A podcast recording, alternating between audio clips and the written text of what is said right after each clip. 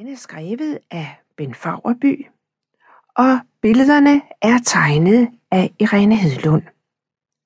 Bogen er udgivet af Alinia i to tusind og indtalt som lydbog i to tusind og tre. Jeg hedder Grete Sønne, og jeg vil nu læse bogen for dig.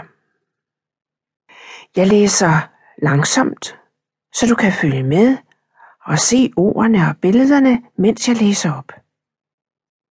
Først læser jeg, hvad der står på bagsiden af bogen. Jeppe og Lrke skal på kanotur. Gry og Lrkes far skal også med. Men hvem gemmer sig bag en busk?